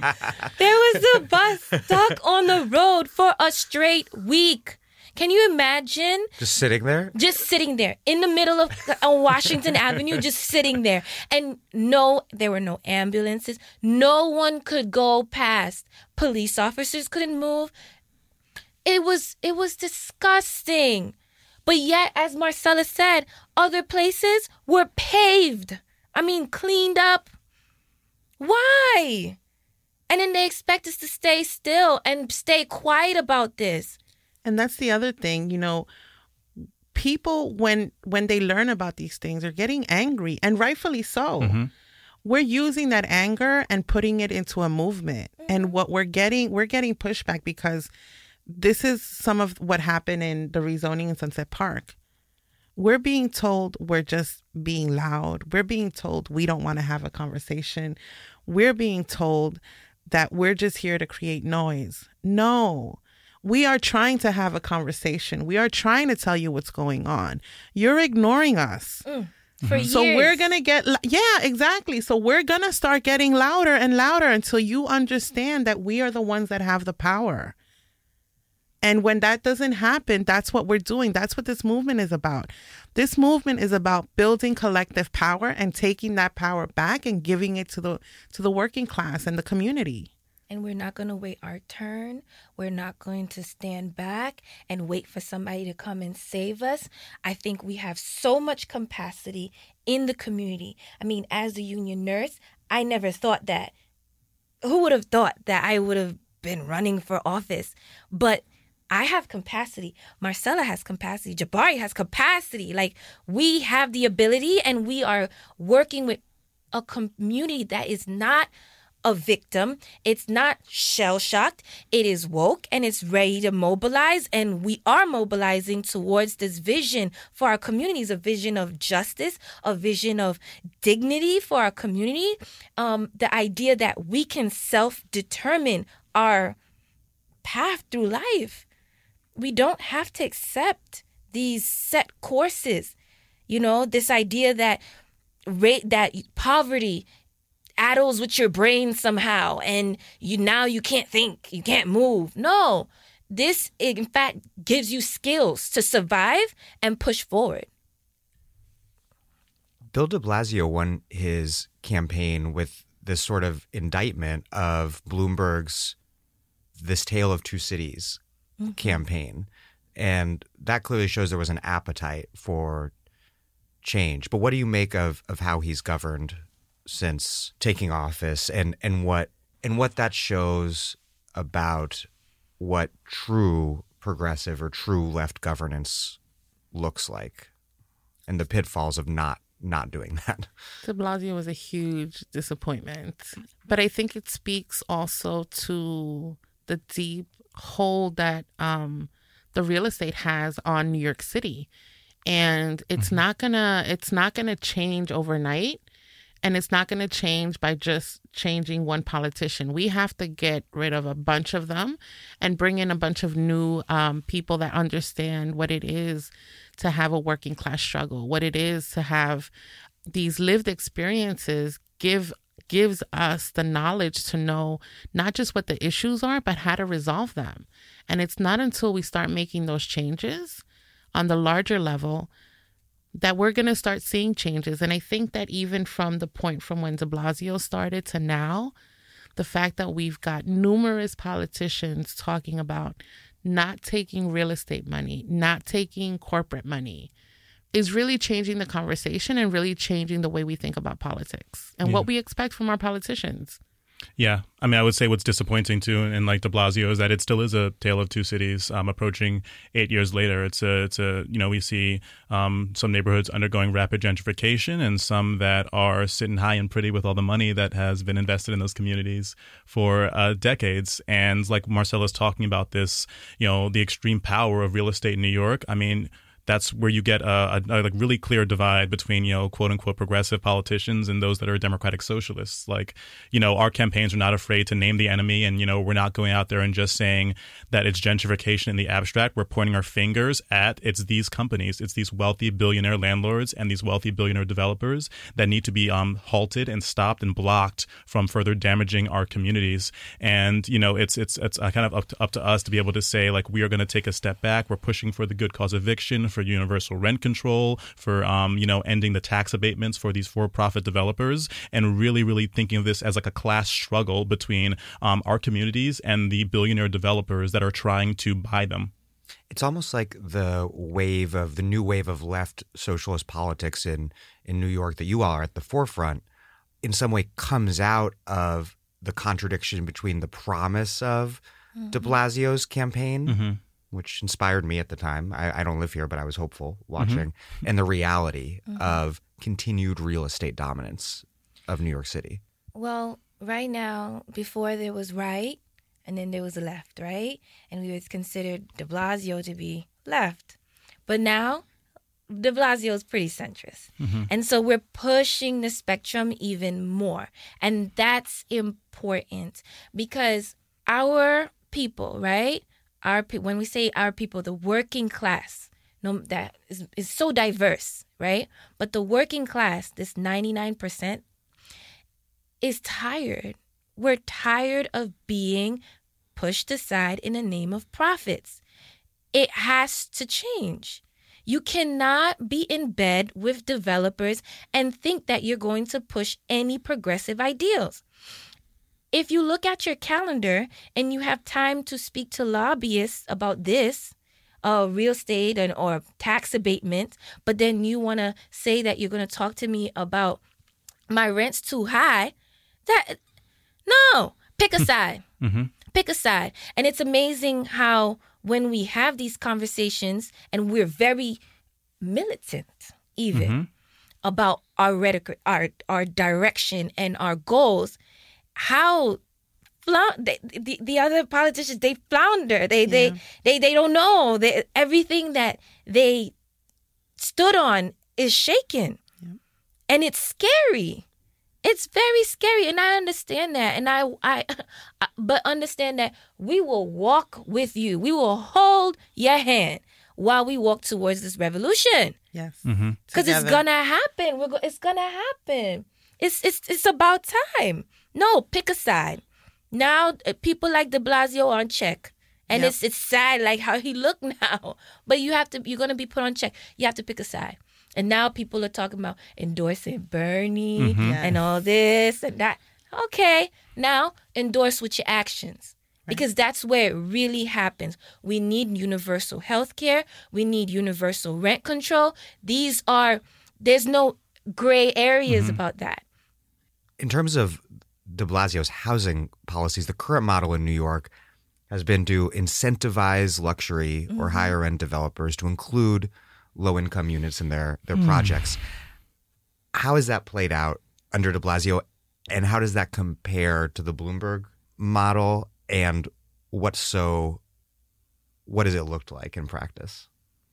I mean, it's it's played out exactly as anyone could have seen it would have played out. I mean, you know, uh, the program in New York is called MIH. It's called Mandatory Inclusionary Housing, and what it dictated was that 30% of these upzoned uh, units would have to be affordable. And I'm a math teacher, so it's obvious to me. Maybe it's not obvious to everyone else, but if I'm innumerate, but so Okay. I'll, I'll take, I'll defer Um, to you. but if you know if 30% of units are affordable that means 70% are not and i mean i think anybody could have gone in saying oh we're allowing rapid construction around the city of units that are 70% not affordable and it has played out exactly as you think it would with um, not doing anything to slow the pace of gentrification in our communities and how's affordable even defined? Yeah Yes. so we're definitely seeing uh, communities pushing back. And the old um, rhetoric was like, we're going to give you affordable housing. They're like, no, we know that's not for us. We don't want new people here. We're fighting to keep the homes that we have. And people are starting to push back on these constructions. Because we're not going to be fighting for scraps. This is our neighborhood. I think sometimes we think that New York City is suddenly, with universal rent control, is suddenly going to get like not hot. this is New York City, the Big Apple. Everybody okay? wants to be here. Everyone, mm-hmm. everybody wants a piece. yeah So, how about the working class gets a piece though? I'm I I think these tax abatements, these programs are just designed to then further push it in your face that you're not the one that is being you're not the priority. And our communities don't want scraps. We don't want the leftovers. Um, honestly, if we're not getting that 70%, you could keep your pie and then we'll just move on to somebody else Yeah. that's willing to work with us. There's no negotiations with that. Unions organize people as as workers. Civil rights movements has or, have organized people as as black people or Latino people or queer people. The women's movement as as women, disability rights movement people with with disabilities. In, in New York, the left increasingly seems to be organizing people around their status and identity as tenants. And out of control rent, as we've been discussing, is no doubt a shared problem across amongst huge numbers of people in New York. But a, a shared problem does not automatically lead to a shared identity and then a common struggle around that mm-hmm. shared mm-hmm. identity. How have organizers in New York over the years taken these conditions and help people understand them as as common conditions rather than individual isolated problems and predicaments and and turned that into a movement of people fighting together to change those conditions education is a big piece um, for someone who didn't understand the rights that I had as a tenant to then be displaced from a, a home that I share with my family for over 30 years. I felt embarrassed. I felt ashamed. I felt all these things. And one of the things we don't talk about is the trauma that's instilled when when that happens. Um, there's a community organization uh, called Neighbors Helping Neighbors who was trying to organize in our building, and it was very difficult. And I also was very skeptical of what they were trying to do and um, how they could actually help. And part of it was because I didn't know um, my rights as a tenant and what existed. It wasn't until I started participating in their monthly tenant groups that it really acted as a sort of support system for what I was going through and made me realize that I wasn't just going through this, but I had a lot of neighbors in the community that were going through the same issues. And together we learned mm-hmm. why this was happening and that this wasn't isolated uh, situation that happened to us as individuals. It wasn't because of your failures. Was, right. Mm-hmm. It, this was part of a larger issue that was happening in the community. Mm-hmm. And that allowed us to not just like learn together, but really be mad at the way the system um, was being played out and wanting to turn that anger into action and, and realizing that there were other people that were willing to do something about it. And it started off with some neighbors in Sunset Park, but then realizing that there was this whole tenant movement of people across the city and being able to participate in those um, in those meetings and the, those campaigns was really eye opening to the possibilities of what we could do when we joined together, mm-hmm. and then just growing growing on that. I'm a union nurse, and I'm a, me- a member of New York Nurses, uh, New York State Nurses Association, and we have been pushing for a long time um, safe staffing right? The idea that you have a nurse that is has a set number of patients that are assigned to her or him uh, or they. Mm-hmm. but for such a long time, that was that was focused on the idea of protecting the nurse, right? But when we couple it with the idea of universal health care, the conversation now shifts, okay? When I say safe staffing, I am actually saying patient safety, right? One of the issues that we have is medical error, medication errors, right? Whether it be, you know, the medication comes from the doctor, gets cleared through the pharmacy, and then it gets to the nurse. The nurse is the one that's administering that medication. Nurses statistically catch 80% of the error wow. on a good day, right? But when you're on the unit and you are missing nurses on that unit, right? So instead of three nurses for, let's say, 27 patients, now you're down to two or even one, right? How is that one nurse going to guarantee that all her patients or his patients or their patients are safe? It's impossible. Now, then, when we explain this to patients, clients, our neighbors, people who all know that one day they can be a patient too, even the nurse can be a patient too, then it shifts. Wait, so what are we fighting for exactly? If even if we get universal health care, if it isn't coupled with nursing ratios, safe staffing, then it won't work. And then we start thinking about safe staffing on all on, on on many other levels. Okay, is it just a nurse? Do we have enough doctors? Do we have enough um, patient care technicians? Right um, on the behavioral health floor. If you you can have one or two, you can have two nurses, but if you don't have enough behavioral techs, nurses get hurt, patients get hurt.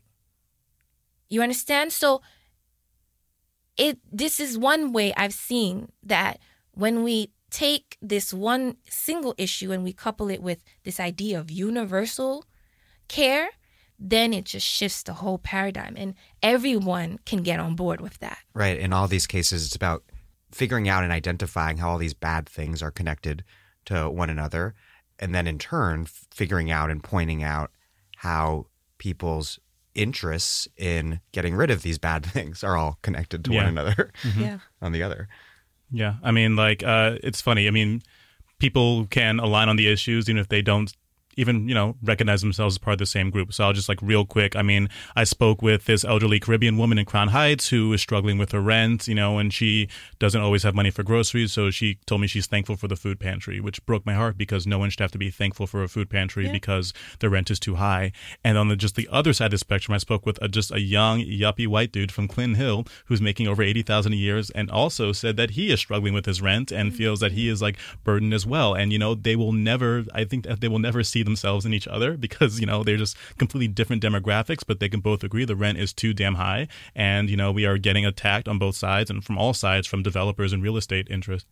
Stepping back to talk a little bit more about about the bill passed last year, a, a key step in passing it was a- ousting something called the Independent Democratic Conference, which people in New York are very familiar with, and mm-hmm. people not in New York might not be so familiar with. But it, they were these senators uh, who were ejected in the 2018 primaries, and they were a coalition of so-called Democratic senators who caucused with Republicans, provided Republicans with The majority. votes and the majority, delivering the chamber to them.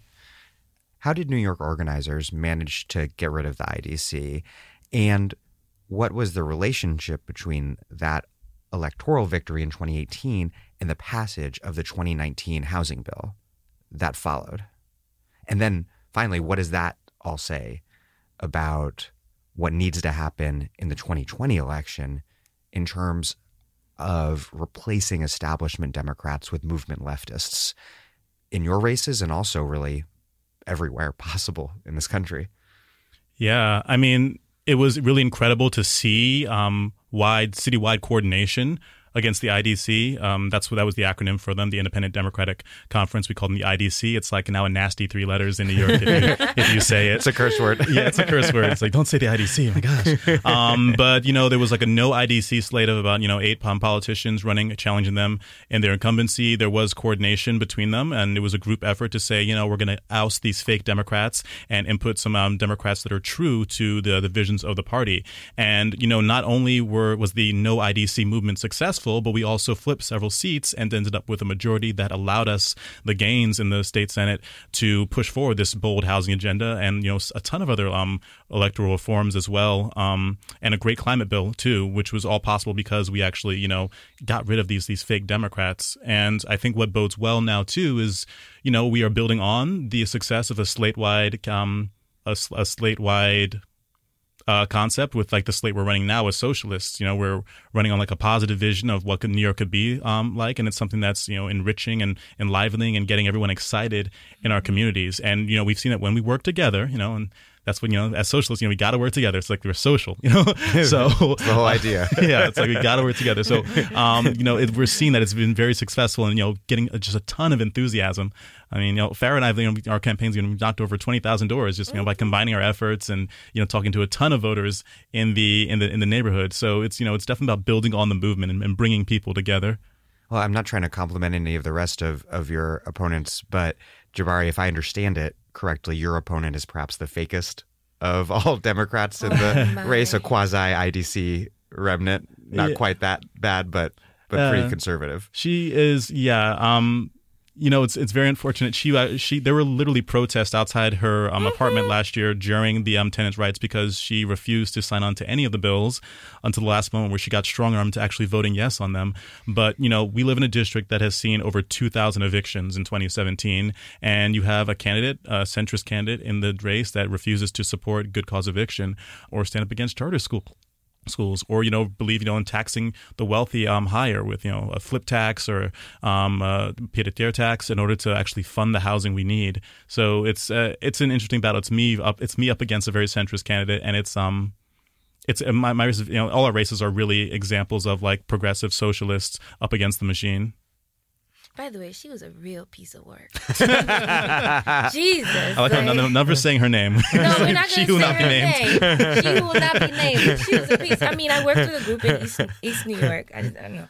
But anyways, um, we were working in a group in East New York, and uh, I had a grown man cry hmm. because he was so frustrated yeah. with the complete blankness that he got from trying to appeal to her and appeal with such all of what he was, which is I am struggling, I need help. New York and East New York is one of the most struggling neighborhoods in the city. Yeah. Yeah. It's ridiculous. Do you two want to touch on this other question about uh, the the IDC or I think a lot of it was very new to folks and trying to uh, for us to figure out uh, a strategic way of getting the message across. And I think that definitely having workshops, having conversations with this with individuals, but also coming up with like props and like videos to really explain like visually what was happening and understanding how how disruptive this really few people were in giving the uh, majority to the to the Republicans and how that actually was stalling bills that we wanted. Right. And so it, it took a lot of effort, but it also really caught on. And I think there's this other this other aspect of when people are educated on what's happening and when they understand that they what they're what they're living is not an isolated issue you know there's this natural anger that comes that comes out and wanting to to um, fix what's unjust. And I think that really speaks to the movement and how people have been able to mobilize and use and channel that anger into actually doing something. And it's been really beautiful to see. Um, that collaborative effort really be successful in ousting what was it like eight out of the 9 mm-hmm. of the idc members oh my god i can't wait till we make a socialist caucus imagine how disruptive mm-hmm. we will be mm-hmm. disruptive but but good. Yeah. Good rather disruptive. than disruptive, disruptive to the no, status and quo. evil. To the status quo. yeah. But how much we will turn things around. That, how much we can accomplish. How much we can accomplish. Yeah. How much things have been put on the back burner that we will be like, hello. Yeah. This needs to happen now. Yeah. I like to tell New Yorkers, like, think about how much you hated the IDC. That's how much you'll love the socialists. Oh my God. You're gonna love us. Ooh, yes. Phara, as you mentioned earlier, I think at the top of the interview, you've said in the past, quote, fundamentally, I don't think anyone should be paying rent. And I couldn't agree more with that. But how do we get from from here to there on on this issue of housing, but but also more philosophically, more generally with with left politics as a whole? How do these concrete reforms fit into the fight for even bigger mm-hmm. change? The enemy must be first identified. What's what's what's countering our progress, which is capitalism. Capitalism will always find any way to commodify our needs, our wants, our desires. So, when we talk about housing, or any other topic. Until we oust the system of capitalism, we will always feel as if we are going to be marginalized, pushed back, our needs pushed to the side, and the greater good of making money, making profits be put ahead. So, when we lead with that, then we start to educate people about the alternative. I remember I was in the middle school and I spoke to some group of kids and I said, I'm going to give you all a house. And this one says, Well, I think I want a pink one. I, I don't I don't want this. I, I think I I said, It's okay. Whatever you want. Pick it. And then they step back and they're like, Well, you know, it's it's it's, it's it'll be too expensive. Hmm. Middle schoolers, mind you. And I said, Don't worry about it. Everyone who's making money will pay their fair share. And then they sit back and they're like, well, I guess it's not a bad idea. Mm-hmm. And to see how young people are can be a open to the idea. This is why we need to make sure we have communication between our generations that is going to count, that needs this. And then also our generation, older people that support it and can push and promote it. These are the things that we need to educate people on. That this is something that socialism is something that America needs to progress, to move forward, to push back beyond the greenbacks and put forward a working class that is educated, that is working together, that is pushing forward a beautiful vision of of support, of togetherness. We're all in this together. When I look at you, I see a friend, a comrade. That's what we're really working toward. And so, if you want to find out more about my platform and some of the other things that I'm really passionate about, you can visit Phara, P H A R A, for FOR assembly.com. There you will find the link to donate because we do need to push forward this socialist vision, right? With a little bit more financial uh, support. But then most Because you're not taking real estate. I'm not money. taking real estate money. It's only it's only the people. But then also there are links there to to donate your time, which is the most biggest push you can um, give towards give the which is the most biggest pushback against the establishment. Your very time, your body time. That that'll really show that hey, we care. Neighbors talking to neighbors, stepping up and starting conversations around these issues. That's that's important. how these sh- short-term victories that are important that uh, deliver concrete things how how they fit into the the longer term project of really fundamentally transforming society how do you how do you build one reform off of another so that things get progressively better and better opening the possibility for even more radical reforms in the future Yeah, I think what we need to do is just change the people that are in position of power, um, that are making decisions that are going to affect us, our families, our communities for generations. Um, people need to, people that are in that power need to be able to care, right? And I think that's something that's fundamentally missing. Um, they don't care about their community. They're making money off of special interests and they have no connection to the community. And so there's no one holding them accountable. I think that's what's great about um, our campaign and, and us as individuals who are running because our lived experiences are what's missing. The fact that we are working class people that have gone through these struggles, that we understand, that we relate, is really important in, in, in being in a position of power to make these types of decisions.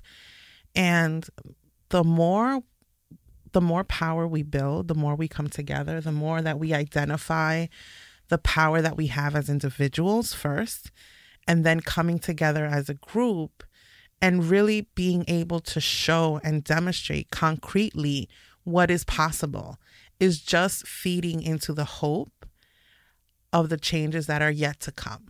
Right. So that's where we're building, that's where we're moving, that's what's happening. And for me, being someone that got displaced, being someone who is now living in an unregulated unit without a lease, month to month, possibly facing arbitrary rent increases, I understand what the majority of New Yorkers are going through with their housing insecurities. And it really is a testament to the power that we have as individuals to be able to come full circle and to be able to be in the state assembly voting and pushing for a good cause bill that would protect not just tenants in my community but tenants across the state of New York. Right? Like that's what we're doing. Um, things are also a little bit different from me as well as a as a Latina.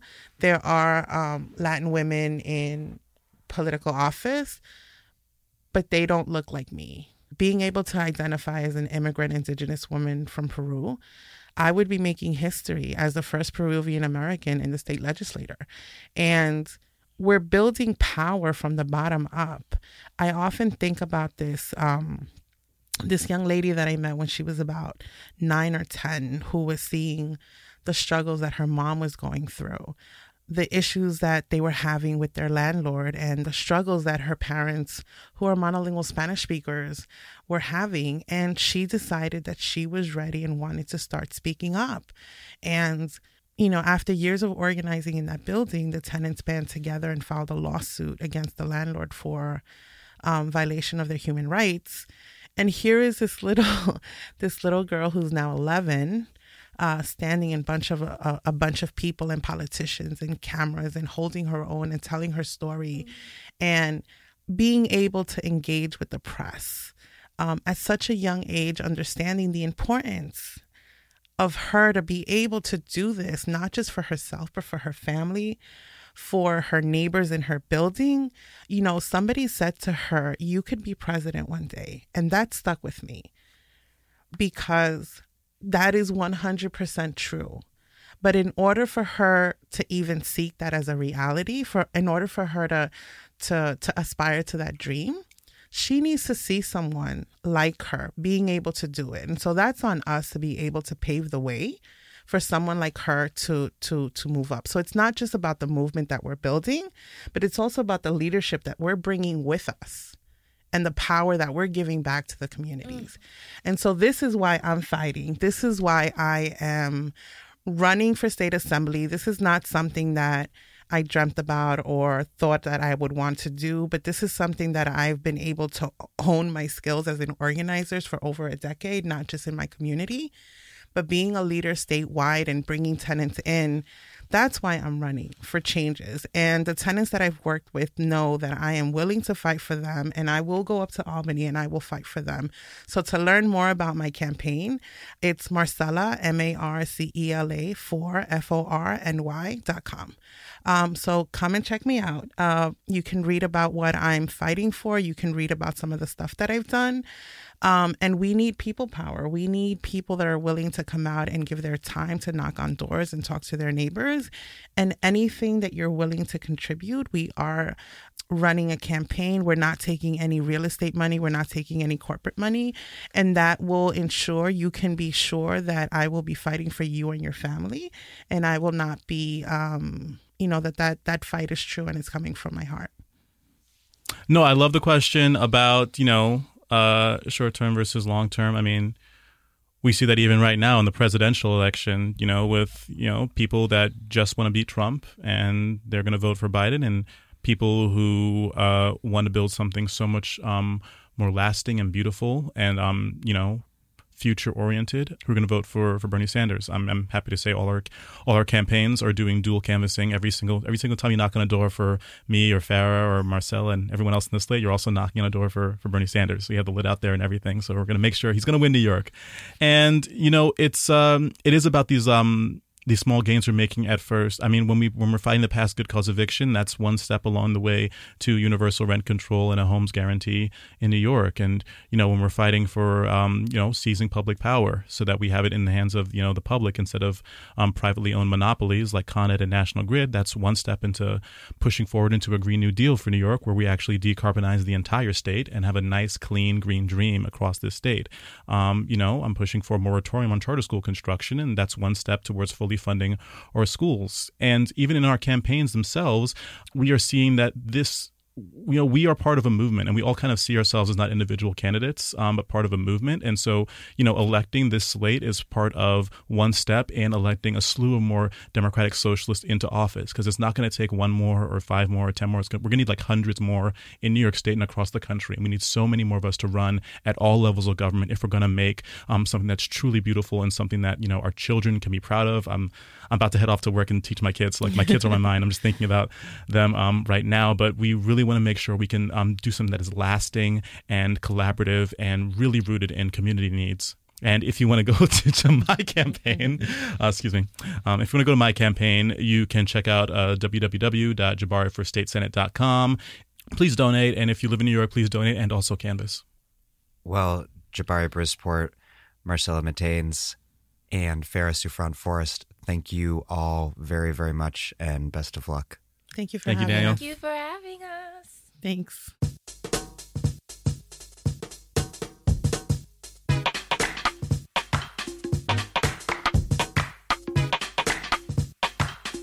Jabari Brisport is a public school teacher, union member, and Democratic Socialist. He's running for the 25th State Senate District in Brooklyn. Marcela Mitaynes is a former undocumented Peruvian immigrant and tenant organizer. She is a Democratic Socialist running for Assembly in District 51. And Phara Souffrant Forrest is a union nurse, tenant organizer, Democratic Socialist, and the proud daughter of Haitian immigrants. She is running for state assembly in New York's 57th district. Thank you for listening to The Dig from Jacobin Magazine. As Marx once said after noting that, men make their own history, but they do not make it as they please. They do not make it under self selected circumstances, but under circumstances existing already, given and transmitted from the past. While other podcasts have only interpreted the world in various ways, our point is to change it. We are posting new episodes every week. The Dig was produced by Alex Lewis, music by Jeffrey Brodsky. Our communications coordinators are Julia Rock and Zachary Nin. Our senior advisor is Thea Riofrancos. Check out our vast archives at thedigradio.com. Follow us on Twitter at thedigradio. And please, if you subscribe on iTunes or wherever, also leave us a nice review. Those reviews ostensibly help introduce us to new listeners. But what really and truly does that is you telling other people to listen to the show and why you like it. Please make propaganda for us and do find us at patreon.com slash the dig and make a monthly contribution to keep this operation up and running strong. Even a few bucks is huge.